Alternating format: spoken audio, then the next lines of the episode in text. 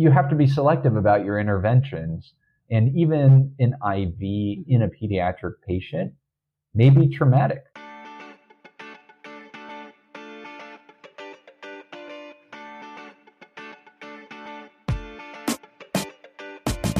Hi, this is Shafali, and you're listening to Peds Admit. This week, we're sitting down with one of our favorite recurring guests, Dr. Dennis Wren. He is a pediatric emergency medicine fellow in our emergency department. And our topic today is ED workflow. So, the ED in particular can be a daunting environment. It's really unlike any other place in the hospital. And the goal of today's episode is really to give you guys some concrete tips on how to make your time in the ED as efficient and as clinically fulfilling as possible. Let's get started.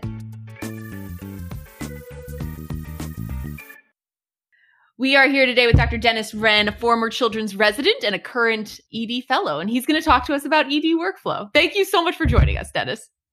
Thanks for having me back, guys. It's great to be back. You might be our first recurring guest, which is a huge deal. he really, this really is a recurring segment. We want to have you back for a third episode on bronchiolitis, but in, in the meantime, we're happy to be doing this. Does that mean that I get get additional bonus points, brownie points? We'll we'll create some kind of frequent flyer reward system. oh, that's awesome! Five punches buys you a free coffee. I could get behind that. I could definitely get behind that. All right. So today we are here to talk about the uh the place that you currently thrive in and that is the emergency department a pretty daunting place for i think any resident but particularly our new interns and today we're going to basically walk through some tips for workflow in the ed and how to approach patients that come in through the door yeah and i still remember my first day as an intern was in the emergency department and that was after not really having practiced medicine for close to six months so it definitely has the potential to feel overwhelming, but the emergency department remains, in my clearly completely unbiased opinion, the best place in the hospital. Um, it's truly a rarity that I finish a shift in the emergency department and not learn at least one new thing. And I'd like to think that I've gotten a bit more efficient since the first time I ever set foot in the ED. So I'm here to share some helpful tips that will hopefully improve efficiency and allow people to have a better time. Awesome. Can't wait to get started. So let's walk through what the patient first sees when they arrive in the ED. Where do they go? So, from an ED flow standpoint, the first stop that the patient makes is at check in, which we call pivot at Children's National. Uh, this is where they are first registered into our system. So that way we can actually put in orders, write our notes, look up their past medical history if they have ever been there before, and this entire process, I definitely have to give kudos to the nurses because they really have to decide whether or not this patient is sick or not sick based on very little information. Oh, wow. That's a lot. How do they make that decision? So the next step for them is to go through triage where they're assigned a triage level that is based on a couple things. One is the acuity. How soon do they need to be seen? Second is their risk of getting sick or decompensating. And then third is resource use. What, what additional imaging tests will this patient likely need? And just to clarify, this is a nurse looking at a patient making these decisions within the matter of a couple of minutes. Is that right? Right. So they're asking them very brief questions and making this decision. Wow, wow. that is you're absolutely right. That is uh incredible. It's true sick or not sick so every ED has a specific triage system. It usually includes some combo of numbers, colors, things like that to signify the level of acuity. Can you walk us through ours? So I'll start by saying that there are a lot of triage systems that are out there, but we use something called the emergency severity index, which is really five different levels. One is the most urgent. So in our color coded, these are patients that will be highlighted in red. And then it reaches all the way to five, which is the least urgent patient. And so you've got your your greens and your blues which are usually um like of course could be sick but are usually a little bit more routine um you could sort of walk to the room you've got your reds where i feel like you an attending is already there as soon as you find out that the patient is is in the ed and then and then your yellows which like within a certain a certain time frame they have to be seen right? You Right. like sort of like you want those kids have a resident hustling to their room as soon as they get roomed. Right, absolutely. And again, I think we have to keep in mind as providers, our triage nurses are doing the absolute best job they can based on such little information. But sometimes these triage levels can be misleading in the sense that you can have somebody that is potentially triaged uh, a little bit lower on the severity scale and actually is very sick because maybe in the course of going from triage to the actual room, maybe things have, have changed. which is why it's so important to get your own assessment and ask your own questions and not necessarily be too swayed by what color you're seeing in front of you walking in. Yeah, yeah. So after they're triaged, then where do you guys place them? So usually in triage, that's where we get our first set of vitals and then the patient is roomed and they are then seen by one of us as a provider. And then finally, after we do whatever workup, evaluation, assessment, then we have to decide disposition. Am I sending this patient home? Are they going to the PICU or just the regular floor? Or do I have to transfer this patient somewhere else? Gotcha. So now let's kind of go into the perspective of a resident walking into the ED for the first time. Um, say I walk in, it's the start of my shift. I see a patient on the board that I want to pick up. What are the initial steps that I take when I assess the patient? And what are some strategies that we can use to efficiently gather an accurate and complete history? Yeah, that's a great question because one of the things that blew my mind when I first started in the emergency department was how the attendings and fellows seemed to be able to juggle so many patients at the same time. They would spend less than half the time that I would spend with them and then somehow get more information. Right? Very relatable. And Exactly. I was just like, what? How are you doing this? and I think this comes down to the idea of a focused history. Okay, so you you're looking at the board, you're like, this patient is yellow and their respiratory complaint. How do you walk into the room, you know, without getting a full like broad H and P?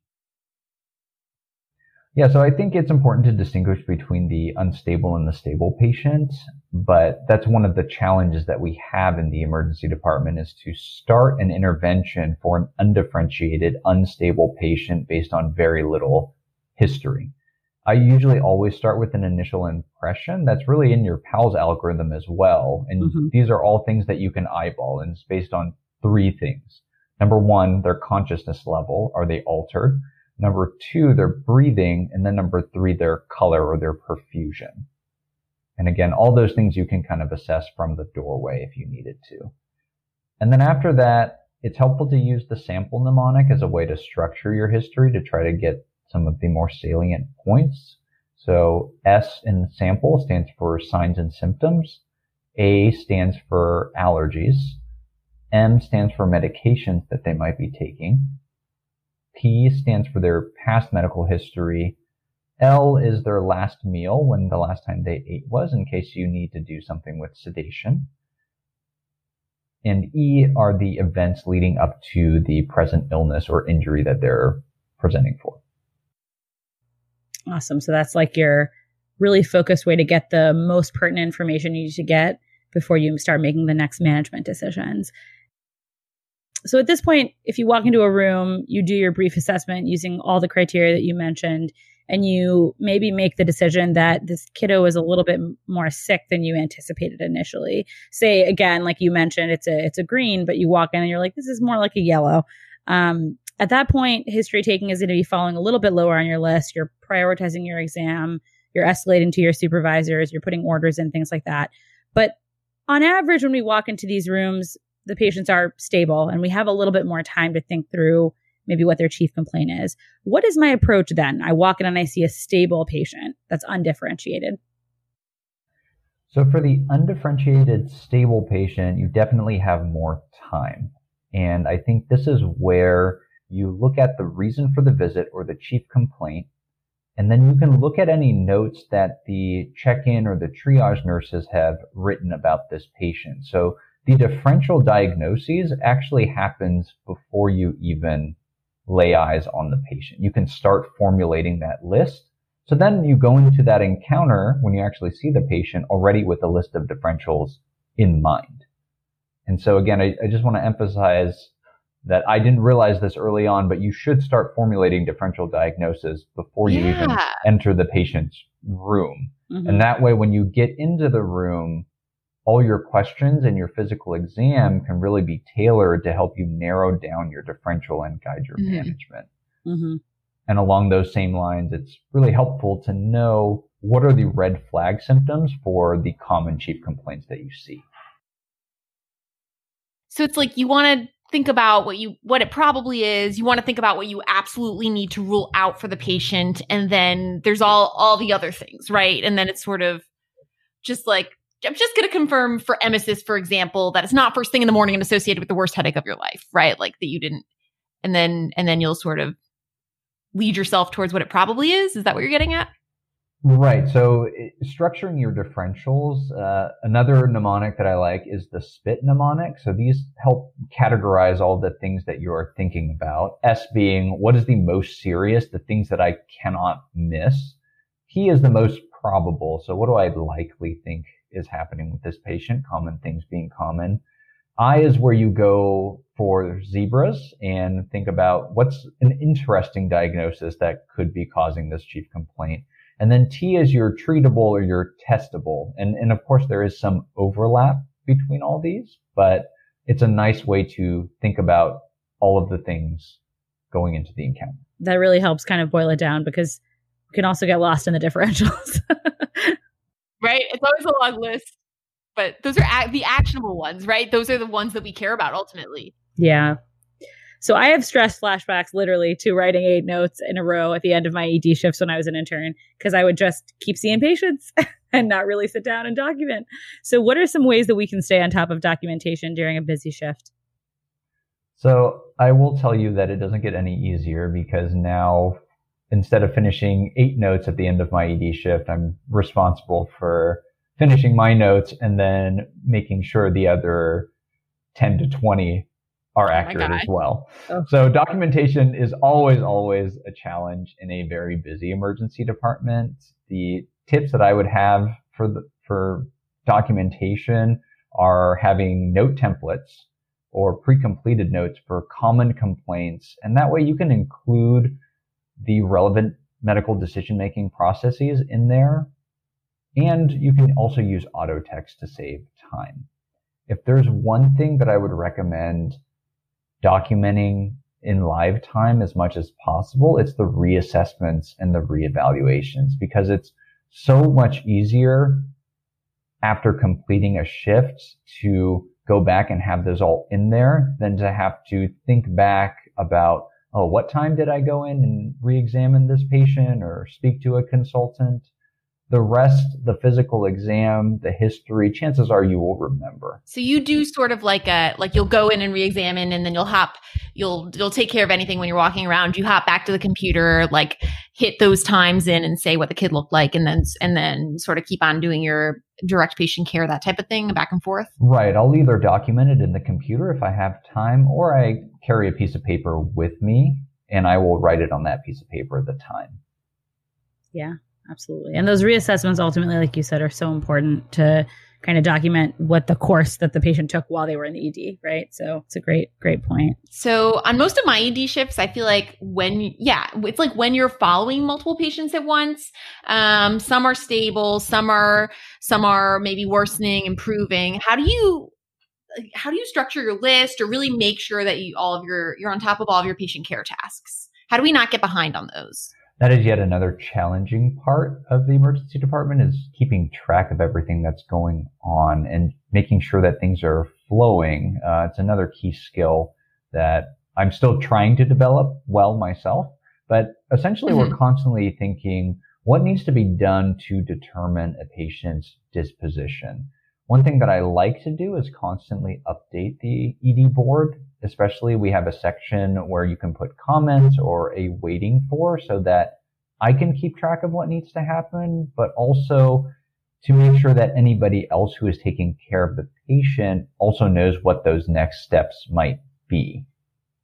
And if we're Yeah. waiting for any labs. Um, I also keep a checklist on paper as well. And I think the biggest key to making sure that things flow smoothly is communicate, communicate, communicate. Mm-hmm. All, yeah, like mostly verbal or direct communication when you're all basically in the same room, right? Just absolutely. And even if you're not in the same room, that's really how we keep the patient safe in the sense that we're sharing a mental model with the, all of the members of our team. That can include your nurses, your respiratory therapists, any supervising fellows or attendings that you have, your residents, and of course the patient and their family too, because if there is something that they're waiting on, it's, it's nice to know mm-hmm. that they're waiting on mm-hmm. something and you're not just going to disappear and ignore them for a little while. Mm-hmm. Um, and especially if you have something that is super time sensitive task wise or a complex set of tasks that need to happen in a certain order, communicating that verbally is going to be much better than just putting in that order or writing it somewhere electronically. Even for like a dose of Tylenol, I feel like if it has to happen, you got to call the person who's going to make it happen, and that's going to be the nurse. Yeah. so you can put like no in. orders happen until the nurses know. Yeah, right? but particularly you're right, like complex orders, labs, then imaging, things like that. It's definitely a phone call to close the loop. Um, and I'm sure, I mean, gosh, I I feel like we're running around and we know what we're doing, but I'm sure for families it feels like, where'd my doctor go? they were just here. Yeah. Right. So keep, yeah. keeping the families updated, they always, always appreciate that as well. And, and again, just to echo your guys' point, during the course of an emergency department shift, you really can't expect anybody who is taking care of the patient to always be able to get back to their computer. So that's why that verbal mm-hmm. communication mm-hmm. is still so, so important. Yeah, absolutely. So kind of now getting to the workup part of it, I remember when I started residency down in the ED, and I remember being so intimidated when I was uh, like putting in orders for the first time. People were supervising me, but you don't have a senior watching over your shoulder as you're doing everything. Uh, and so it took a little bit of time, a few shifts to kind of get the hang of it. Is it ever okay to start working up a patient after you see them and maybe before you formally staff them with an attending or a fellow? So I think that's highly dependent on your comfort level and the comfort level of the supervising physicians that you happen to be mm. working with. I mm. think that you should feel empowered to start workup on patients. And that's honestly one of the reasons why I loved the emergency department when I first started, because I really felt like I had the opportunity to develop these clinical decision making skills and think about what I wanted to do as part of workup. And this is very daunting when you first start doing it. But I think there's a couple tips that will hopefully guide you along and make things a little bit easier for you. Yeah. What structures are in place to sort of like protocolize things, right? Because you see so many things. Right. And and that's where the clinical pathways or care sets come in. Most institutions have these clinical pathways and care sets that help us standardize care for again common chief complaints. I would mm-hmm. just caution to remember to review the inclusion and exclusion criteria for these as they may not apply to every single patient presenting with that same complaint. Yeah. And they almost, they even have comments just like about recent evidence, right? Like they'll be like, consider that you know a second a second bolus in sickle cell pain might not be evidence based or you know make sure that you think about x it's there's like a lot of yeah. good information in there even though it's order sets right? absolutely there are great learning points mm-hmm. from those order sets and pathways because they often do link you to, right to research paper. papers yeah mm-hmm like literally link yeah. you. I didn't realize this until second year, and I was uh, shocked to see how much great information you can get from those pathways. A lot of work goes into building these clinical pathways. They don't just materialize. There's so many providers who put their heads together and incorporate data and make them happen. All right, so we're we're using the clinical pathways. What else? So the other thing in pediatrics is to remember to in, reduce the amount of invasive and possibly unnecessary interventions.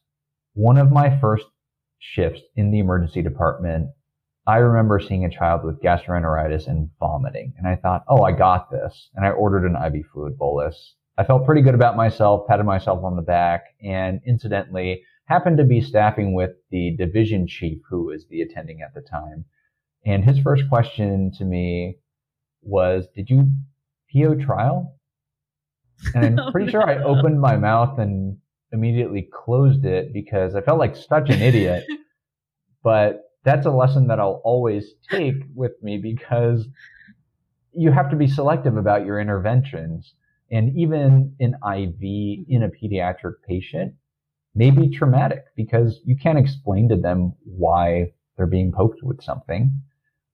And the other thing along those lines is I don't think you should be ordering radiology studies that are high radiation without talking to someone about it as well. Mm, yeah. Even as a third year, I'm not ordering CTs without a conversation with the team, right? I'm not, I'm not just ordering things, you know.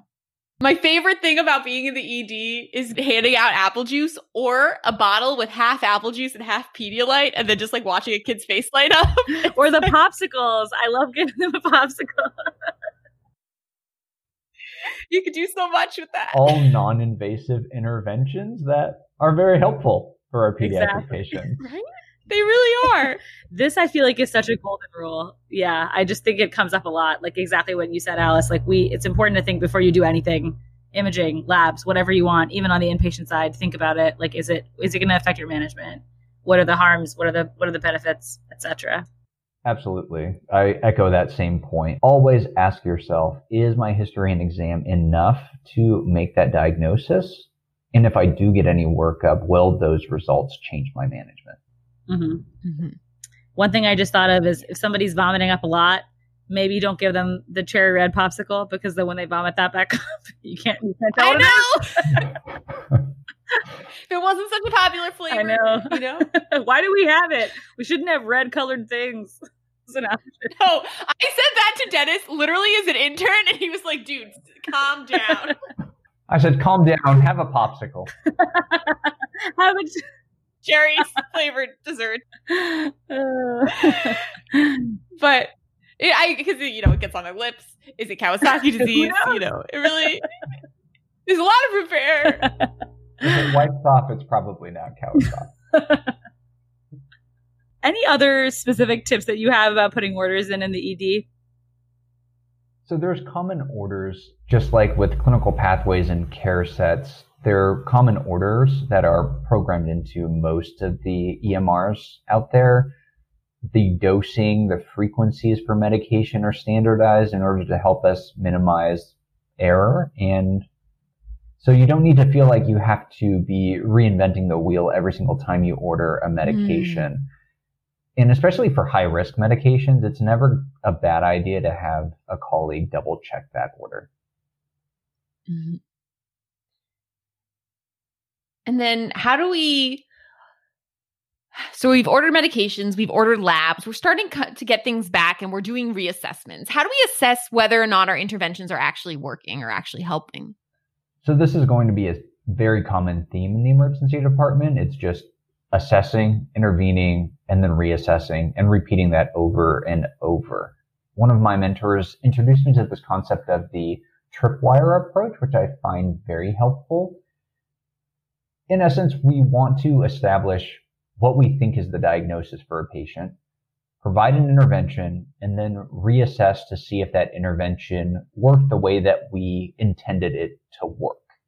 And we obviously want to avoid any kind of anchoring bias.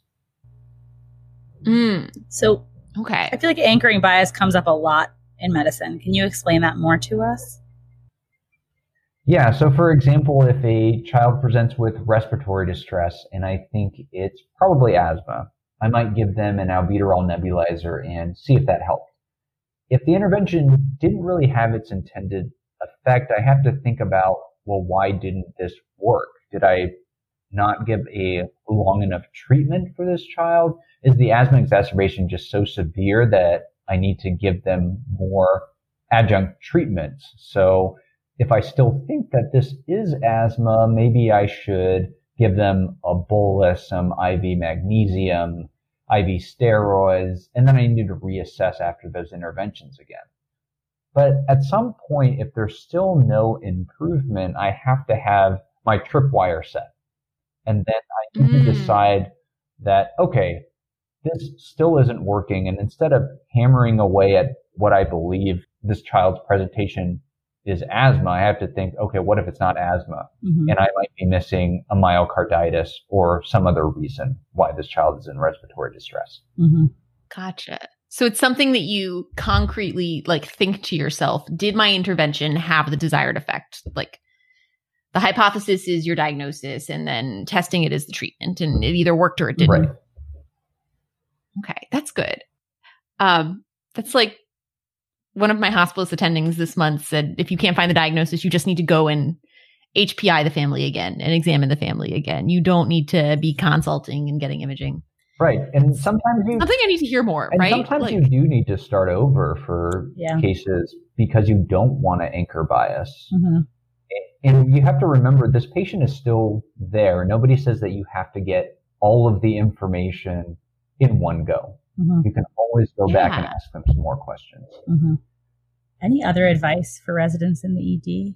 I think overall, wherever you are, try to anticipate what needs to happen. So try to anticipate what the patient may need and what the next steps may be. So I'm constantly asking myself, where do I think this patient is going?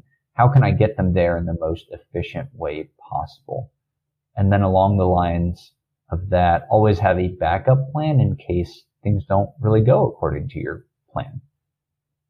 And when you're faced with something that is super, super confusing or complex, it's always helpful to talk it over with a colleague. And this can be another co-resident, a fellow, an attending. Just realize you're never alone and attendings talk to each other all the time and ask each other for opinions. And I found out that these discussions that you have are really where I happen to learn the most because you're able to really ask your seniors what is the thought process behind these clinical decisions that they are making? And you can incorporate that into your own practice. Yeah. And it's really it's like the most fun part of well besides interacting with your patients the most fun part of your job right? Being like like we're doing x y is y happening or what would you do right? Absolutely. It's fun. Keep asking those questions. All right. Um, well, thank you so much uh, just for coming on and for talking about this with us. We think it's the ED is both the purest form of medicine and like the most disorienting place to be yeah. for the first time, right? It's like I don't want this to sound negative. We really love it, but it's it's tough. It's it's a hard really place to start off, but it's a lot of fun also and it's just so different from everywhere else in the hospital. Before we go, we can't forget our closing question, which we've asked you before, which is uh, what's one thing you learned recently that you can't get out of your head, or what's your favorite thing about being a PEM fellow? Since I answered that first question the last time, I guess I'll answer the second part. So my favorite thing about being a PEM fellow, number one, obviously, is the co-fellows and the attendings that I get to work with, and also all of the learners. It's so cool being in a setting where we have such a great opportunity to teach, but also to learn from every single person that we encounter as well. And, and you guys ask some amazing questions that oftentimes like I don't know the answer to and I have to look up. So it keeps me humble. It keeps me honest. And I like being able to have those conversations about why people make clinical decisions and what their thought process is because that should be what you're learning throughout the course of your training. And somebody should be able to verbalize their thought process for you so that you can learn what you like and what you don't like doing. There are so many great learners. They have so many great questions. I don't know the answers to a lot of them, but helping them work those out makes me a better doctor. And the diversity of thought just provides better patient care, right? It like it really does. Yeah. Absolutely. So a big, big thank you to all of our learners well, thank you again for joining us. You guys are welcome. Thanks for having me again. All right. Well, thank you guys so much for joining us. We hope that you found that as helpful as we did. And we hope that you can put some of these tips to good use the next time you're in the ED. As always, you can find us online at pedsadmit.com, connect with us on Instagram at pedsadmit, or email us at pedsadmit at gmail.com. We are dying to hear from you. See you next time.